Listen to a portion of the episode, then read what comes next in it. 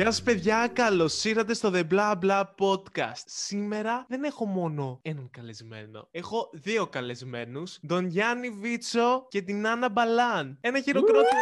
Μόνοι μας, μόνοι μας, έτσι. Είμαι πολύ χαρούμενος που είστε εδώ να πω την αλήθεια. Έχουμε ηχογραφήσει με την Άννα ένα podcast το οποίο δεν θα βγει ποτέ και ένα podcast και με τον Γιάννη και με την Άννα στο podcast της Άννας. Άννα Μπαλάν. Ας ξεκινήσουμε με την Άννα, με την κοπέλα της παρέας. Ποια είσαι και τι κάνεις σε αυτή τη ζωή; Ποια είμαι και τι κάνω; Ε, πρίζω τον κόσμο. Πάμε παρακάτω. ε, λοιπόν, είμαι η Άννα Μπαλάν. Είμαι άτομο με ολική απώλεια όρασης. Είμαι 24 χρονών. Ασχολούμαι με το θέατρο αριστεχνικά σε μια ομάδα εδώ στην Αθήνα. Επίσης, έχω το δικό μου podcast με το όνομα Να δει κανείς ή να μην δει, στο οποίο συζητάμε διάφορα θέματα που αφορούν την αναπηρία μου, αλλά και άλλες αναπηρίες και γενικότερα θέματα γύρω από αυτό το θέμα. Α πούμε, μου έχουν τύχει κάποια περιστατικά που πήγαινα σε γιατρό και ο γιατρός δεν απευθυνόταν σε μένα, αλλά σε αυτόν που με συνόδευε και εκνευριζόμουν πάρα πολύ και προσπαθούσα φυσικά να τους δείξω με τον τρόπο μου ότι παιδιά εδώ είμαι εγώ. Δεν έχει έρθει η μητέρα μου για να γράψει εξετάσεις ή για να τη δείτε. Έχω έρθει εγώ. Για πάμε στον Γιάννη. Λοιπόν, εγώ είμαι ο Γιάννης, είμαι 20 χρονών, σπουδάζω ψυχολογία στο Καποδιστριακό. Ταυτόχρονα έχω και εγώ το δικό μου podcast που λέγεται Δίπλα σου και μπορείτε να το βρείτε στο sound.gr ή γενικά οπουδήποτε ακούτε podcast. Παράλληλα ασχολούμαι με το goalball που είναι ένα παραολυμπιακό άθλημα τυφλών και με τη μουσική. Κάνω μαθήματα φωνητικής και όταν δεν έχουμε καραντίνα διοργανώνουμε και καμιά έτσι συναυλία με φίλους κτλ. Πάρα πολύ δύσκολη γενικά α, η ανακάλυψη της ταυτότητάς μου. Ενώ ήξερα ότι είμαι γυναίκα, θεωρούσα πάντα ότι αυτό που έκανε ήταν λάθος. Γενικά είναι πολύ σημαντική ενημέρωση όντως και μπορώ να ανοίξω μια παρένθεση εδώ και να πω ότι δεν ξέρω αν και ο Πάρης θα όπως καταλάβατε, είναι δύο σοβαρά podcast ενωμένα σε ένα μη σοβαρό podcast. Ευχαριστώ πάρα πολύ που μου κάνετε τιμή και ήρθατε. Εμείς ευχαριστούμε για την πρόσκληση. Πολύ ωραία ιδέα σου, κυρία Κατάκαλε. Ε, θα συμφωνήσω. Δεν χρειάζεται να πω κάτι παραπάνω από τον Γιάννη και εγώ χαίρομαι έτσι που μας κάλεσες. Και να πω και όλες ότι δυστυχώς επειδή είσαι μακριά, εγώ και ο Γιάννης βρισκόμαστε Αθήνα, είπαμε να βρεθούμε στο δικό μου το σπίτι για να μπορέσουμε να κάνουμε αυτό το επεισόδιο. Ναι ρε φίλε, είναι πολύ κακό που δεν μπορούμε να βρεθούμε από κοντά. Έτσι να πιούμε ένα καφέ, να τα πούμε ρε παιδί μου, ένα κρασάκι, να πάμε κάπου. Να πάμε κάπου. Αυτή την περίοδο πουθενά. Εντάξει, απλώς επειδή γενικά, ρε παιδί μου, ο κόσμος προσαρμόζεται πάρα πολύ σε όλες τις καταστάσεις. Δεν ξέρω αν το έχετε πάρει χαμπάρι, αλλά βασικά μου έλεγε ο καθηγητής των Ιταλικών μου ότι είχε μαζευτεί με τους φίλους του. Ο καθένας ήταν σπίτι του από το Zoom και είχαν πάρει. Ο καθένας μπροστά του είχε ε, κρασιά, μπύρε, σούζα, ε, μεζέδες, φαγιά και κάνανε γλέντι από απόσταση. Γλέντι corona version. Γεια, είναι πολύ καταθλιπτικό. Θέλω να μου πείτε μια αστεία ιστορία η οποία σχετίζεται με την αναπηρία σας. Είναι μια ιστορία που μου συμβαίνει πάρα πολύ συχνά. Λοιπόν, γενικά οι φίλοι μου, ε, επειδή με έχουν συνηθίσει και ξέρουν πώς είμαι σαν άνθρωπος, πώς κινούμε, πώς φέρομαι, ξεχνάνε το γεγονός ότι δεν βλέπω. Οπότε μου έχει τύχει να μπω σε κατάστημα με φίλοι μου, να πάρουμε αυτό που θέλουμε, να κοιτάξουμε ρούχα, δεν ξέρω κι εγώ τι ήταν, και απλά ε, να πληρώσει και να φύγει. Και να με αφήσει το κατάστημα. Να βγει έξω από το κατάστημα, έτσι. και βγαίνω εγώ προς τα έξω και της λέω: Ρε, πού πας. Α, λέει, συγγνώμη, ξέχασα. Και αυτό είναι κάτι το οποίο μου συμβαίνει πάρα πολύ συχνά και με το αγόρι μου και με φίλους μου. Όπως και το ότι ρε παιδί μου, πολλές φορές μου δείχνουν το κινητό τους για να δω κάποιο meme, κάποια φωτογραφία, κάτι που μπορεί να τους έχει στείλει κάποιος, οτιδήποτε τέτοιο. Ξεχνάνε ότι δεν βλέπω. Αλλά δεν το κάνουν επίτηδες. Το κάνουν γιατί δεν με βλέπουν ως ένα άτομο το οποίο έχει αναπηρία. Οπότε τους βγαίνει αυτό μετά να πούνε Α, κοίτα, και σου δείχνουν το κινητό, ας πούμε. Παιδιά, εμένα μου έχει τύχει να δω μηχανάκι. Ήμουνα κάπου με τη μητέρα μου και βλέπω ένα μηχανάκι και μου σα Α, ωραίος ο γάιδαρος. Δεν ξέρω γιατί. Τι εννοείς ότι πέρασε το μηχανάκι για γάιδαρο; Σοκ η μητέρα μου το μεταξύ. Τι λες, παιδί μου; ε, το κλασικό που έχω πει και στο podcast της Άννας και στο podcast της ζωής έχω πέσει με το ποδήλατο σε σταματημένη ταλίκα. Γενικά, παιδιά, έχει τύχει να κλέψω κατά λάθος πορτοφόλι. Τι εννοείς; να κλέψεις κατά λάθος πορτοφόλι. Λοιπόν. Αυτό δεν γίνεται. Γίνεται. και τραγούδισα παντελίδια λίγο. Λοιπόν, Μη λοιπόν δικαιολογείσαι, ήμουνα στο- πες την αλήθεια, ξέρασε τα όλα. Στην πραγματικότητα ήθελες να πάρεις τα λεφτά, είμαι σίγουρη. Στην πραγματικότητα, ναι, αλλά σου τώρα. στο... Ρε, φίλε, είχε η καθηγήτρια τη φαϊνή ιδέα να αφήσει το πορτοφόλι της πάνω στο θρανίο μου για λίγο. Και εγώ βιαζόμουν, ήθελα να αλλάξω γρήγορα τμήμα. Και ήταν τότε που ακόμα είχα κασετίνα, cringe. Λοιπόν, οπότε πιάνω το πορτοφόλι κασετίνα που νόμιζα ότι ήταν η κασετίνα μου και φεύγω τρέχοντας από την τάξη, γιατί όντως βιαζόμουν. Και εγώ, ε, ε, έλα, έλα πίσω. Κασετίνα όμως τι κασετίνα; Από αυτές που Παιδί μου- ανοίγουν σαν πορτοφόλι ή από αυτές που, ξέρεις, τις στρόγγυλες. όχι, όχι στρόγγυλη, δηλαδή, δηλαδή στρογγυλή. Κασετίνα που ανοίγει σαν πορτόφολι. Εντάξει, παιδιά, το έχετε ξεφτυλίσει και ήδη έτσι. Σαν στρόγγυλο πορτόφολι, ναι. Εντάξει, κατάλαβα, ωραία. Γιατί επειδή πες cringe, λέω, εγώ ακόμα χρησιμοποιώ κασετίνες. Τι εννοείς; Παιδιά, δεν ξέρω. Γενικά, όχι, νομίζω ότι στην τελευταία τάξη του Λυκείου απλώς έβαζα, πέταγα ένα στυλό με στην τσάντα και το έπαιρνα μαζί μου. Δηλαδή η, Η ζωή μου κασετίνα όλης. πλέον μου, θυ- μου, μου έκανε πολύ. Είμαι πέμπτη δημοτικού, κοιτάξτε την κασετίνα μου. Εγώ δεν είχα ποτέ κασετίνα. Μπα! Τι να βάλεις μέσα, μάνα μου, τη μηχανή Braille. Είχα στείλω πάντα στην τσάντα μου και ακόμα έχω. Μπορεί να χρειαστεί να υπογράψω. Την Κάπου. υπογραφή σου. Κάποτε. Ξέρεις. Πού τη βάζεις. Τώρα θα σα έλεγα και στους δύο. Αλλά δεν θα σου Επίσης, γενικά, επειδή ήμουν πολύ τυχερή όταν ήμουν πάρα πολύ μικρή, η δασκάλα του δημοτικού μου με έμαθε να γράφω όπως γράφετε εσείς. Οπότε ξέρω να γράφω. Ξέρετε πόσα ε, ε, χαρτάκια στέλναμε η μία στην άλλη στο σχολείο με συμμαθήτριες, συμμαθητές και τέτοια. Ω, καλά είσαι. Όπα, η Έγραφα, Ανέλα έγραφα. ραβασάκια κάτω από τα Και- τραπεζάκια. Όχι, όχι, δεν ήταν ραβασάκια ερωτικά. Απλά βαριόμασταν στο μάθημα και θέλαμε να μιλήσουμε. Ήτανε Οπότε και εγώ τους ευθυγραμμισμένα έγραφα- τα γράμματα. όχι βέβαια, εντάξει, Ε, είπαμε, εντάξει, μην λέω. ζητάς και εσύ πολλά. ούτε, πολύ μικρο, ούτε πολύ μικρά, ούτε στην ίδια σειρά του τετραδίου. Είχανε μία ευθεία, αλλά μην φανταστείς όπως εσύ που θα κάνεις ωραία γραμματάκια στην ευθεία τους και μικρά και δεν ξέρω κι εγώ Καλά, τι. μην είσαι και σίγουρη. Αυτό. πω, πω, εσύ Γιάννη ξέρεις να γράφεις. Σε βλάκα. Το έχεις διδαχτεί ποτέ Ε, αυτό; Αυτό δεν μου το έχει ρωτήσει κανείς η αλήθεια είναι στο παρελθόν. Αλλά ναι, ξέρω να γράφω. Διάβαζα στο σχολείο μεγεθυμένα. Είχα μεγεθυμένα βιβλία, δεν, δεν διάβαζα μπερέρι δηλαδή. Μμ. Γι' αυτό τώρα έχω κύφωση, τέλος πάντων. Αλλά ναι, επίσης τα γραμματά μου φαντάζομαι ότι είναι επειδή μου ότι καλύτερο. Αλλά είδαμε και τους συνταγογράφους. Εντάξει. Ε, στο δίνω. Ευχαριστώ. Έλεος. Στο μεταξύ, ποια είναι η πιο περίεργη ερώτηση που σας έχουν κάνει; Η πιο περίεργη όμως, έτσι. Εντάξει, εγώ γενικά είμαι της άποψης ότι πολύ περίεργες ερωτήσεις δεν υπάρχουν. Γιατί όταν πραγματικά ρε παιδί μου άλλος έχει την απορία. Α, ίσως μια κουλή ερώτηση είναι το αν κατεβαίνεις σκάλες. Γιατί πια έχουμε ξεφύγει από το θέμα της οπτικής Αλλού αναπηρία. Α, όχι, περίμενε. Μια φορά στο, στο μετρό με είχε ρωτήσει κάποιος αν ακούω. Σε φάση μου κάνει, μου πιάνει. Ε, συγγνώμη, ακούτε. Ναι, αλλά άμα δεν άκουγα, δεν θα μπορούσα να σου απαντήσω, βλάκα. Αφενός. Και αφετέρου, με βλέπεις να κρατάω μπαστούνι και να έχω τα μάτια μου δεν κλειστά. Γιατί η πρώτη ερώτηση που σου έρχεται να κάνεις είναι αν ακούω. Αυτό ποτέ μου δεν το κατάλαβα. Δεν το αφομοίωσα. Ε, γιατί πολλοί κόσμος απλά έχει συνδυάσει στο μυαλό του ότι η τύφλωση σχετίζεται με την κόφωση. Καμία όμως σχέση. Έχεις παρατηρήσει πολλούς ανθρώπους που θέλουν να μας βοηθήσουν και έρχονται και σου λένε «Χρειάζεστε βοήθεια!» και είμαι σε φάση «Ακούω». Είναι Βασικά, κουφή. το γεγονός ότι ο κόσμος έχει συνδυάσει την τύφλωση με την κόφωση το έχω, συνδυ- το έχω παρατηρήσει γιατί μιλάνε μπροστά σου σαν να μην είσαι εκεί. Σε φάση που ήμουνα πριν από κάποιο διάστημα στο τρένο ε, με μάσκα, με αντισηπτικό και χωρίς να κουμπάω τα κάγκελα. Μπράβο, Γιάννη. Ε, και βεβαίως. Και ακούω στα τρία μέτρα, ξέρω εγώ, κάποιον να είναι σε φάση μια κυρία βασικά μεγάλης ηλικίας, σαν την Άννα περίπου, να λέει. Ε, αχ, αυτό το παιδί, ρε παιδί μου, μπράβο μας, πραγματικά. Και μίλαγε, το λέγε δυνατά, ρε παιδί μου, και έκανε συζήτηση με έναν άνθρωπο για μένα, εγώ το μεταξύ δίπλα, τύπου έτσι να έκανα την ακούμπαγα, αλλά είναι φάση, εντάξει, μωρέ, δεν ακούει ή δεν καταλαβαίνει. Κάτι από τα δύο, δεν ξέρω. Ε, καλά, τέτοια περιστατικά είναι ότι μου έχουν τύχει και εμένα. Νο- Το έχω πει και σε podcast ε, που ήμουν μες στο λεωφορείο και οι άλλοι είχαν πιάσει συζήτηση και λέγανε Ω, μωρέ το καημένο το κοριτσάκι, γιατί δεν μένει στο σπίτι του αφού δεν μπορεί να μετακινηθεί και κάτι με μπουρδες. και ήμουν δίπλα και ήμουν σε φάση. Τώρα εγώ πώς θες να αντιδράσω, να σε βρίσω, να. Πω, πω, παιδιά. Εντάξει, όταν άκουγα ανθρώπους να λένε τέτοια πράγματα, γύρνα και, γύρναγα και τους έλεγα Να ξέρετε ότι σας ακούω. Απλά δεν σας βλέπω.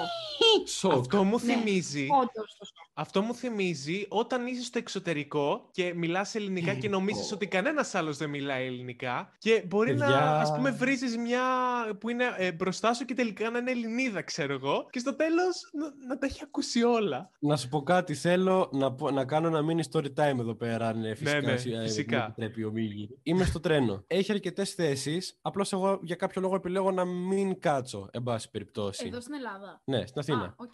Οπότε ακούω σε κάποια στιγμή, σε κάποια φάση δίπλα μου ακριβώς, ήταν δύο, νομίζω, τρει τρεις άνθρωποι στην ηλικία μας περίπου, οι οποίοι ήταν σε φάση. Ε, νομίζω δεν βλέπει τη θέση, άρα να του πούμε να κάτσει. Μα μπορεί να μην θέλει να κάτσει. Ναι, αλλά πήγαινε πες του. Αλλά πολύ δυνατά, ρε παιδί μου, ξεκάθαρα τους ακούω εγώ. Μμ. Οπότε έρχεται αυτός και μου λέει, ένας από τους τύπαδες, ε, Συγγνώμη, θέλετε να καθίσετε. Και του κάνω, Excuse me, do you speak English?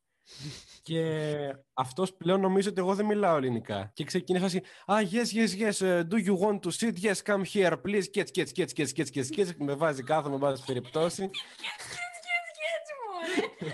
Ο Γιάννης ύπουλα το παίζει, ύπουλα.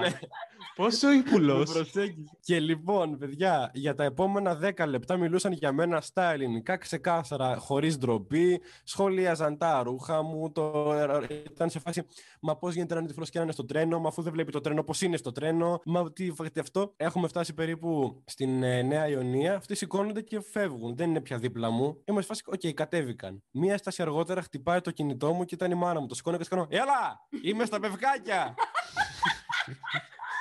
Φτάνω σε λίγο και σε παίρνω, γεια. Οπό- και μόλις το έχω πει αυτό και το έχω κλείσει, ακούω του ίδιου ανθρώπου να λένε Α, λοιπόν, κατεβαίνουμε εδώ. Και είμαι σε Ούψ. φάση. Ωραία. Ωραία. Τώρα μισή ντροπή δική μου, μισή δική σας. Θα μοιραστούμε αυτό το κοινό μυστικό με στους τάφους μας. Θα το πάρουμε. Βασικά, η μόνη ντροπή είναι δική τους. Ήθελα να πάρω κάποιον που ξέρεις από τους γύρω-γύρω και να τους πω: Ωραία, τώρα που ξεφτυλίστηκα, που ξεφτυλίστηκα, πείτε μου λίγο πώς ήταν η φάτσα τους όταν αποκαλύφθηκε ότι μιλάω ελληνικά. Γιατί αυτό είναι το πιο πρέσιο της υπόθεσης, ρε φίλε, να ξέρεις τι μούτρα είχαν αυτοί οι άνθρωποι μόλις κατάλαβαν ότι τους καταλάβαινα τόση ώρα. Σε φάση, αχαχα, γελάσαμε. Όχι, Παναγία μου, τι κάναμε μόλις, ξέρω εγώ. Το πρόβλημα θα ήταν αν με ρωτούσαν από πού είμαι. Γιατί δεν θα μπορούσα να πω ότι είμαι από κάπου αλλού πέρα από Αγγλία ή Αμερική. Γιατί άμα τους έλεγα ότι είμαι π.χ. από τη Γαλλία και άρχισαν και μου μιλούσαν στα γαλλικά, τι θα έκανα μετά. Εκεί δεν ήταν το ωραίο της υπόθεσης. Οπότε θα πρέπει να πάρω το πιο καλό American accent μου και να σου πω ότι είμαι από το Washington. Αυτό βέβαια δεν British, αλλά δεν πειράζει. Μάθημα 1. Πώς να γίνετε ψεύτης από το Γιάννη Βίτσο; Επαγγελματίας ψεύτες με τον Γιάννη Βίτσο. Επαγγελματίε ομοφυλόφιλοι. Αχ, Ακούμε κάτι μου και θυμίζει αυτό. αυτό από το θέατρο. από τον Γκούγια ήταν. Ναι, ναι, ναι. όχι, ξέρετε τι. Όχι, ρε, το λέγαμε στο θέατρο, ρε, και το, το συζητάγαμε και αυτά. Και Α. γι' αυτό μου έμεινε από το θέατρο. Γενικότερα μας έχετε ήταν. καμία εμπειρία από δουλειά, έχετε δουλέψει ποτέ; Δουλεύω Τον κόσμο. στον Αντένα. Έχω υπογράψει συμβόλαιο με το ρυθμό. Ότι αυτή τη στιγμή δουλεύω ως μέλος του ομίλου Αντένα με θηγατρική το ρυθμό 949. Γατάκια, δουλεύω. Είμαι εργαζόμενος ε, μητέρος. Τι, όχι, γενικά. Ε, εγώ δεν δουλεύω. Δεν έχω ακριβώς εμπειρία δουλειάς, ε, παρόλο που πήγα να εργαστώ κάποια στιγμή. Απλώς δεν εργάστηκα λόγω του ότι ήμουν τρίτη ηλικίου και είχα συμφωνήσει να δουλεύω τα Σαββατοκύριακα και εν τέλει με θέλανε και καθημερινές, κάτι το οποίο δεν γινότανε. Οπότε αναγκάστηκα και δεν υπέγραψα συμβόλαιο. Μπορείς να κάνεις στο, στο Facebook να βάλεις δουλεύεις στην εταιρεία να δει κανείς ή να με δει productions. Το έχω κάνει. Προ- Όχι, το έχω κάνει, Σε σοβαρά. πρόλαβε. Μαλάκα μην το κάνετε, αυτό είναι πολύ cringe. Γιατί; Γιατί δεν δουλεύει στην εταιρεία να δεις κανείς να με δείξει ένα podcast. Αφού δεν έχεις δουλεύεις στην εταιρεία Durex, είσαι μια χαρά. Γιατί αυτό είναι πολύ πιο cringe. Και επίσης, για να ολοκληρώσω και κάτι ακόμα, Φυσικά. στην Ελλάδα, στο να, ερ- το να εργαστείς, ειδικά όταν είσαι αμαία, είναι πάρα πολύ δύσκολο. Γιατί η Ελλάδα δεν είναι μια χώρα που σου προσφέρει εύκολα μια εργασία. Πρέπει να έχεις τελειώσει το πανεπιστήμιο για να δουλέψεις πάνω στο αντικείμενο που έχεις σπουδάσει. Αλλιώς δεν είναι ότι «Α, εντάξει, θα πάω να δουλέψω σε μια καφετέρια». Όχι, δεν μπορείς, γιατί δεν βλέπεις να δουλέψεις αυτή την ε, καφετέρια.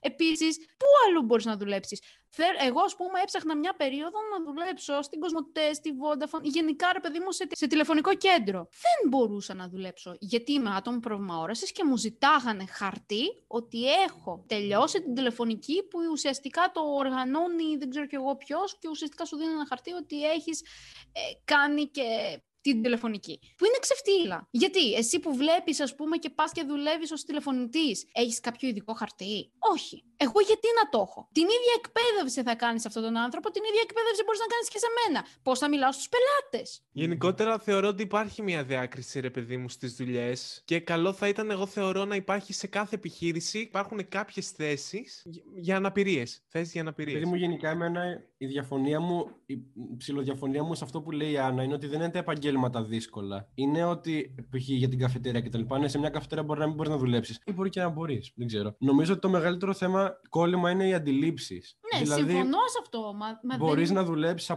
σε μια εταιρεία μέχρι σε ένα σχολείο, μέχρι σε ένα γραφείο, αρκεί ο εργοδότης σου και εσύ να είστε αρκετά ρε παιδί μου ανοιχτοί και να μπορείτε να αποδεχτείτε αυτή την πρόκληση. Εγώ δεν διαφωνώ πάνω σε αυτό που λες. Εννοείται. Απλώς αυτό προσπαθώ ουσιαστικά να πω, ότι ο κόσμος δεν είναι ανοιχτός Ε, Συμφωνώ με την Άννα. Και γενικότερα, ρε παιδί μου και εσύ Γιάννη τώρα που είσαι στην ψυχολογία, ωραία. Ναι. Θεωρείς ότι στην Ελλάδα για να κάνεις συμβουλευτική θα είναι εύκολο να έρθει κάποιος που δεν έχει ένα πρόβλημα, μια αναπηρία; Θεωρώ, θεωρώ ρε παιδί μου ότι στην εποχή που ζούμε, επειδή υπάρχει πάρα πολύ μεγάλη ενημέρωση, Μμμ. πλέον ο κόσμος θα αρχίσει να εξοικειώνεται με το θέμα της αναπηρίας. Και επειδή ουσιαστικά θα γίνω ψυχολόγος, όχι οδηγός λεωφορείου, αν έρθουν 10 άτομα και τους αφήσω ευχαριστημένους και μετά θα γίνει spread the word, θα πούν τι ωραία που μας βοήθησε ο Γιάννης, πήγαινε κι εσύ.